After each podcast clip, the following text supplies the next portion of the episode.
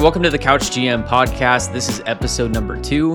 We have a lot to cover this week as a lot went on in the Mariners organization. First off, Julio won Rookie of the Year for the American League, as everyone expected. Then we'll get into the Manager of the Year. We'll get into the Teoscar Hernandez trade. And then we'll talk about if Andres Munoz is absolutely, absolutely untouchable or if he might be available if the right trade came about. Starting with Julio winning the American League Rookie of the Year, he beat out Adley Rutschman of the Orioles and Steven Kwan of the Cleveland Guardians to take the American League Rookie of the Year award. Adley Rutschman took one first place vote. Uh, Julio had 29 out of the 30 first place votes. Now, something that I haven't been hearing too many people talk about or really any headlines showing is that with this win, Julio Rodriguez actually won the Seattle Mariners an additional first round draft pick for the 2023 MLB season. This was a part of the new collective bargaining agreement that came into place for the 2022 season. As one of the topics that the players had on the forefront of their negotiations was the service time manipulation that had been happening and how they can combat that with new rules that are put in place. So, new before the 2022 season, here is the prospect promotion incentive that was added to the new collective bargaining agreement. So if a player who accrues a full year of service time in his rookie year, which in this case is 172 calendar days on the MLB roster, in 2022, a player had to be on the MLB roster by April 14th in order to reach this threshold. If that player garners award consideration in any season prior to qualifying for arbitration, then that player's club would receive prospect promotion incentive compensation in the form of a draft pick. So if that player were to place first in Rookie of the Year, if they were to place top three in MVP voting, or if they were to place top three in Cy Young voting, then that player would win their team an additional draft pick after the first round. Now there was talks during the CBA negotiations on potentially implementing a international free agent draft. So there was other language in the new CBA talking about if someone were to place top three for rookie of the year, that they could get their club uh, an international draft pick instead of an amateur draft pick. But since there was no international draft put in place, the player has to win first place in Rookie of the Year in order to get any compensation for the team. And so, according to the new CBA language, all PPI, which is the prospect promotion incentives, compensation will occur immediately following the end of the first round of the respective draft. Now, there's a few qualifications that a player needs to meet in order to be eligible for the team to acquire PPI compensation. First off, the player must enter the season with rookie eligibility and no more than 60 days of service time. The player must be considered a preseason top 100 prospect by at least two of Baseball America, ESPN, and MLB.com. I'm not a fan of this bullet point whatsoever. That means that if a player was called up early enough in the year in order to qualify for a full year of service time, thus qualifying them for this potential PPI compensation, if a couple of reporters from Baseball America, ESPN, and MLB.com don't rank that player as a top 100 prospect, then that team is out of luck with any compensation moving forward. And actually, with this year's Rookie of the Year awards, Michael Harris II, who won the NL Rookie of the Year, he was not ranked as a top 100 prospect by at least two of these sources. And so, if he did accrue a full year of service time, then just because of the fact that a couple reporters didn't rank him high enough, his team would not have benefited from an additional draft pick. This rule also goes on saying that a player cannot enter their rookie season as a foreign professional. So, Shohei Ohtani, when he won Rookie of the Year back in 2018, he would not have qualified the Angels for any draft compensation because he came over as a foreign professional instead of through their farm system. And lastly, the player cannot be signed to a major league contract covering more than one playing season prior to making their major league debut. So players like Luis Robert, Evan White, and Eloy Jimenez, who signed contract extensions with their clubs before becoming rookies, they would also not qualify their team for this extra draft pick if they won Rookie of the Year. Now, award compensation directly for the players is that per the new CBA, any eligible player, as defined by the PPI qualifications listed before, that finishes in the top two in voting for Rookie of the Year will be credited with a full year of service time no matter how long they've played that year. So, what does this mean for this year's Rookie of the Year results? Well, because Julio Rodriguez met the qualifications of being a PPI eligible rookie, His winning of Rookie of the Year will net the Mariners a draft pick immediately following the first round.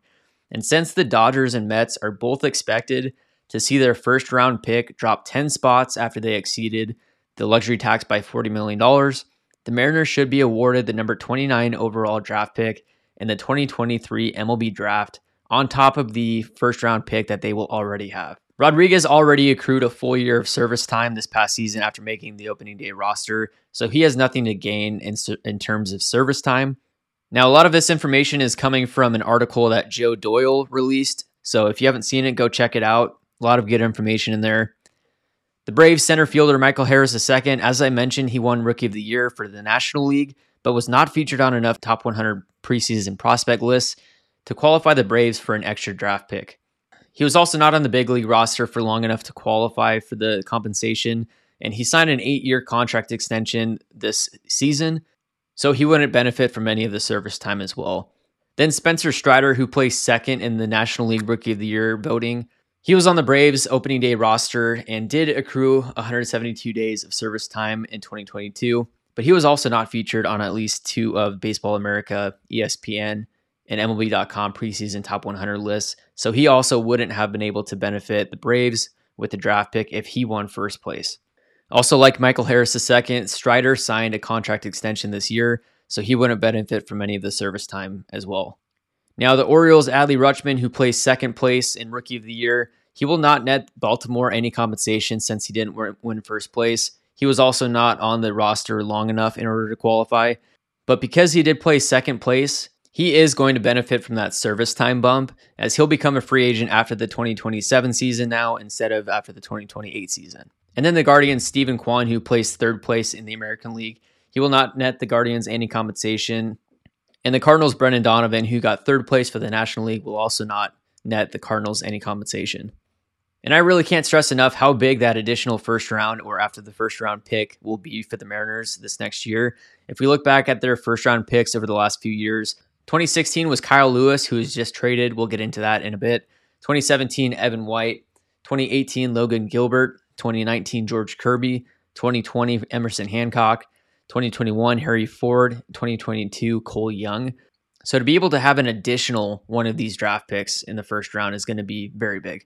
So we'll see who the Mariners pick with their 29th overall selection, as well as their other first round pick that they'll have. But again, Julio Rodriguez winning the Rookie of the Year and netting the Mariners a draft pick is massive.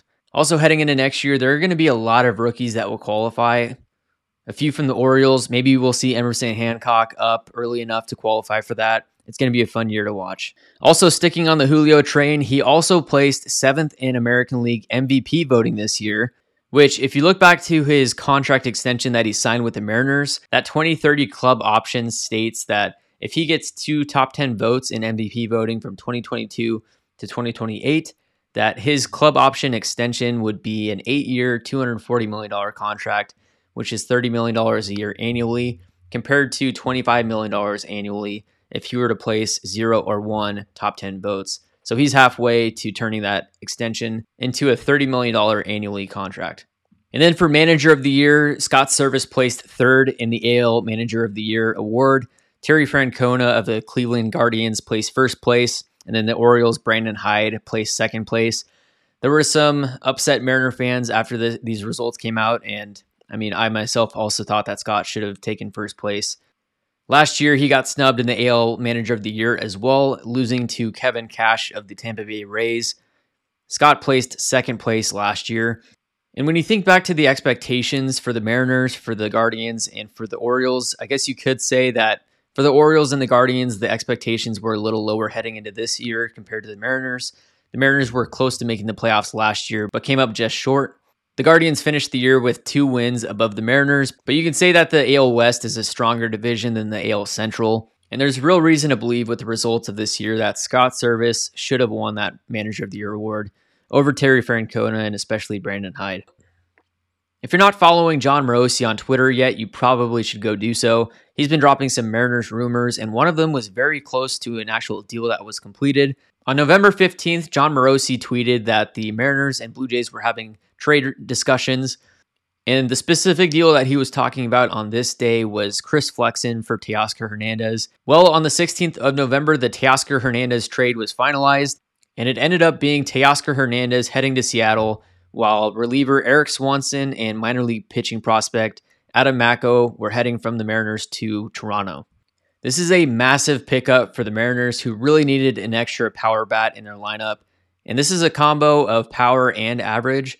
Back in 2021, when Teoscar Hernandez was an all star, he ended up finishing the season in 143 games played with a 296 batting average, 32 home runs, 116 RBIs, and an OPS plus of 131, meaning his bat was about 31% above average.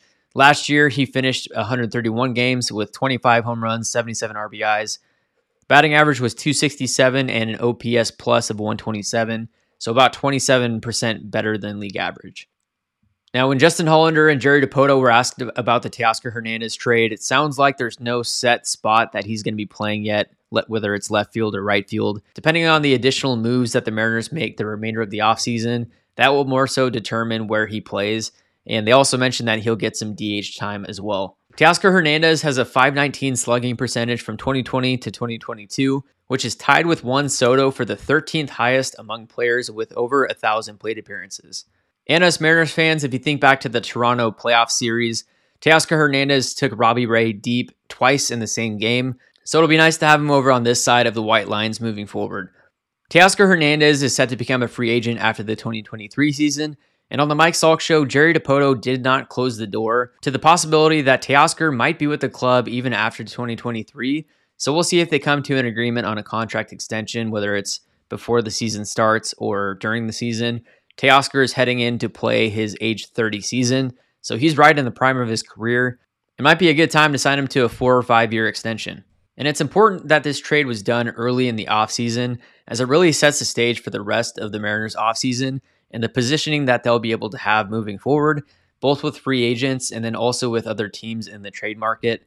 As we saw, Kyle Lewis, outfielder, was traded probably for different reasons. He's more of a DH now, but we have Jesse Winker that might be on the trade block as well. And we might see some more movement in the outfield before the offseason is over.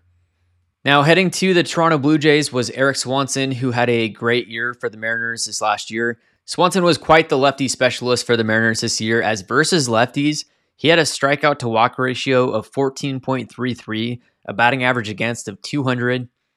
And compare that to his splits against righties this last year, where he had a strikeout to walk ratio of just 3.86, compared to that 14.33 versus lefties.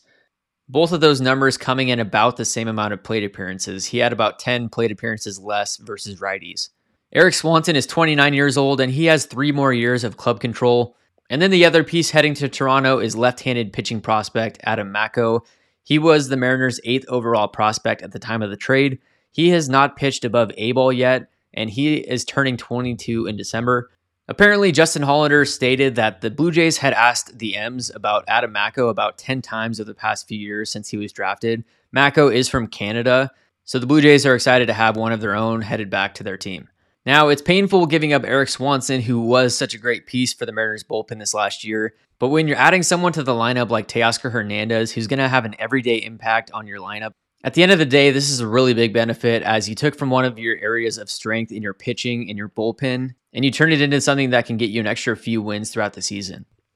Now, Alex Mayer tweeted back on November 16th Teoscar Hernandez, Julio Rodriguez, and Mike Trout are the only players to rank in the 95th percentile in hard hit percentage and the 80th percentile in sprint speed in 2022. Justin Hollander, the GM for the Seattle Mariners, stated on the Mike Salk show that they were actually close to acquiring Teoscar before last spring training, and here's some audio of why they got him.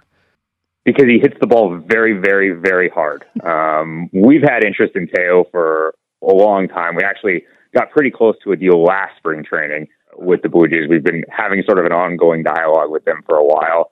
He just fits. He fits our lineup. Uh, we really did want to lengthen the lineup and expand the impact that we had up and down the lineup. Uh, he fits well on the field, and every bit of research we've done says he'll fit well culturally in our clubhouse. Supposed to be a great teammate, great human being. Uh, I think he'll fit well with our group.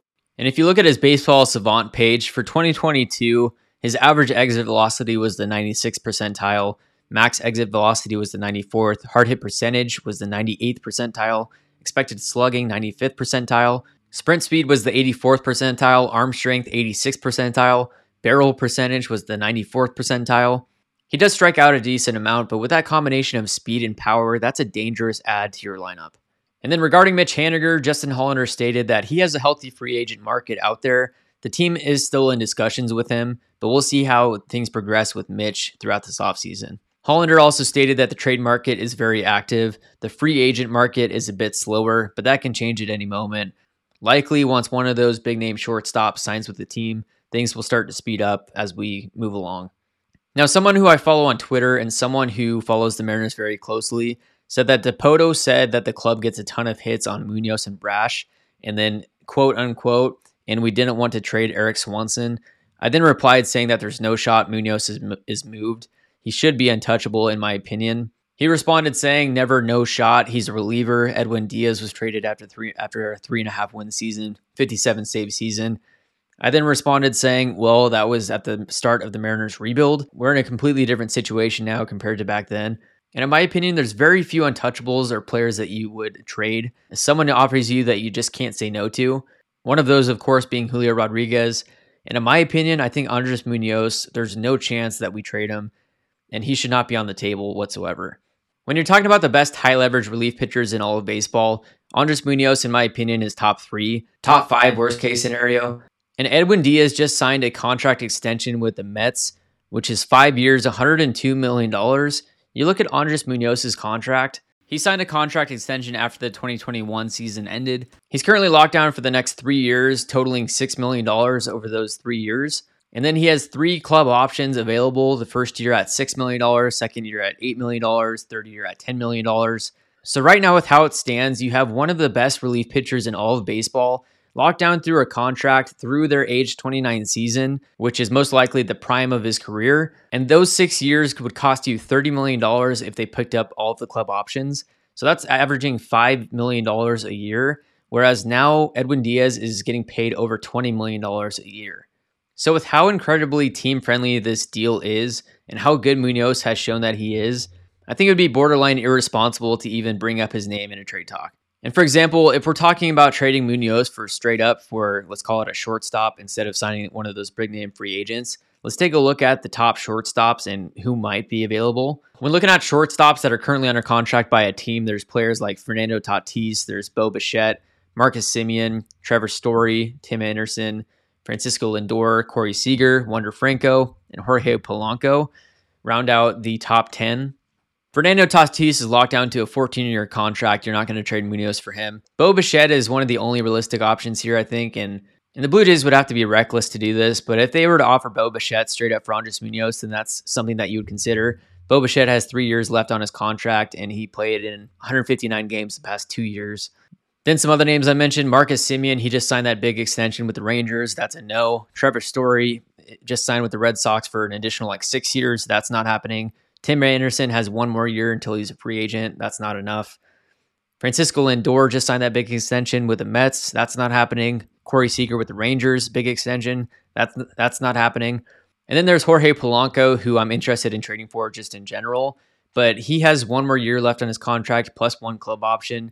He was not healthy last year, so so Munoz straight up for Polanco is not a trade that you'd really want to get involved with.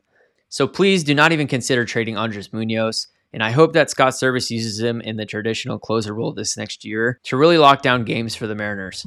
And speaking of the big name shortstops, reporter Jim Bowden tweeted that the Mariners have checked in on Trea Turner, Kolten Wong, Gleyber Torres, and all the other free agent middle infielders he said Jerry Dipoto, president, made it clear that their ownership will provide the resources to sign one of the big free agent middle infielders if it makes sense. That's very reassuring to hear, and we'll see if John Stanton pulls out that checkbook. Jon Morosi also reported that the Mariners have checked in on Kolten Wong and Gleyber Torres with the Brewers and the Yankees. I would be open to both of these trades, to be honest, but that shouldn't exclude you from going out and getting one of those top free agent shortstops as well. Kolten Wong and Gleyber Torres might both benefit from that banning of the shift heading into next year. Don't look at Kolten Wong's Savant page, it's all blue. But looking at Gleyber Torres, he hits the ball hard, and I'm definitely more of a fan of Gleyber Torres than Kolten Wong. One other name that's being discussed is hey, maybe is Cody Bellinger an option? Also reported on the other day, Mariners traded outfielder and DH Kyle Lewis to the Arizona Diamondbacks in exchange for Cooper Hummel. Hummel is a catcher slash outfielder utility man who is 27 years old. He just played his first games in the major leagues last year. He didn't do too hot in his first appearance in the major leagues. Over 66 games, he had a 176 batting average with an OPS plus of 66. But when you go look at his minor league stats from 2021 and 2022, Things are a bit more reassuring. He had a batting average a decent amount over 300. He had an on base percentage well above 400 and OPS is in the range of 900 to 1,000. Now, this move is most likely just for depth and also just to give Kyle Lewis a change in scenery. Lewis has been through a lot since he came up to the majors for the Mariners. He's had three knee surgeries over the past few years. He had that concussion last year and other injuries. And with his decline in mobility, he's likely only going to be a DH moving forward. And also, there just really isn't much room for him on the Mariners roster at this point. So we'll see if he can get some everyday reps for Arizona moving forward. Upcoming after Thanksgiving, the winter meetings will be taking place December 5th through the 8th. December 7th will be the Rule 5 draft. I'll be making a video talking about the Rule 5 draft and what that is in the next week or two. So be on the lookout for that. Make sure to go follow me on YouTube, TikTok, Instagram, and Twitter for more updates. Otherwise, thank you for listening. Have a happy Thanksgiving and go M's.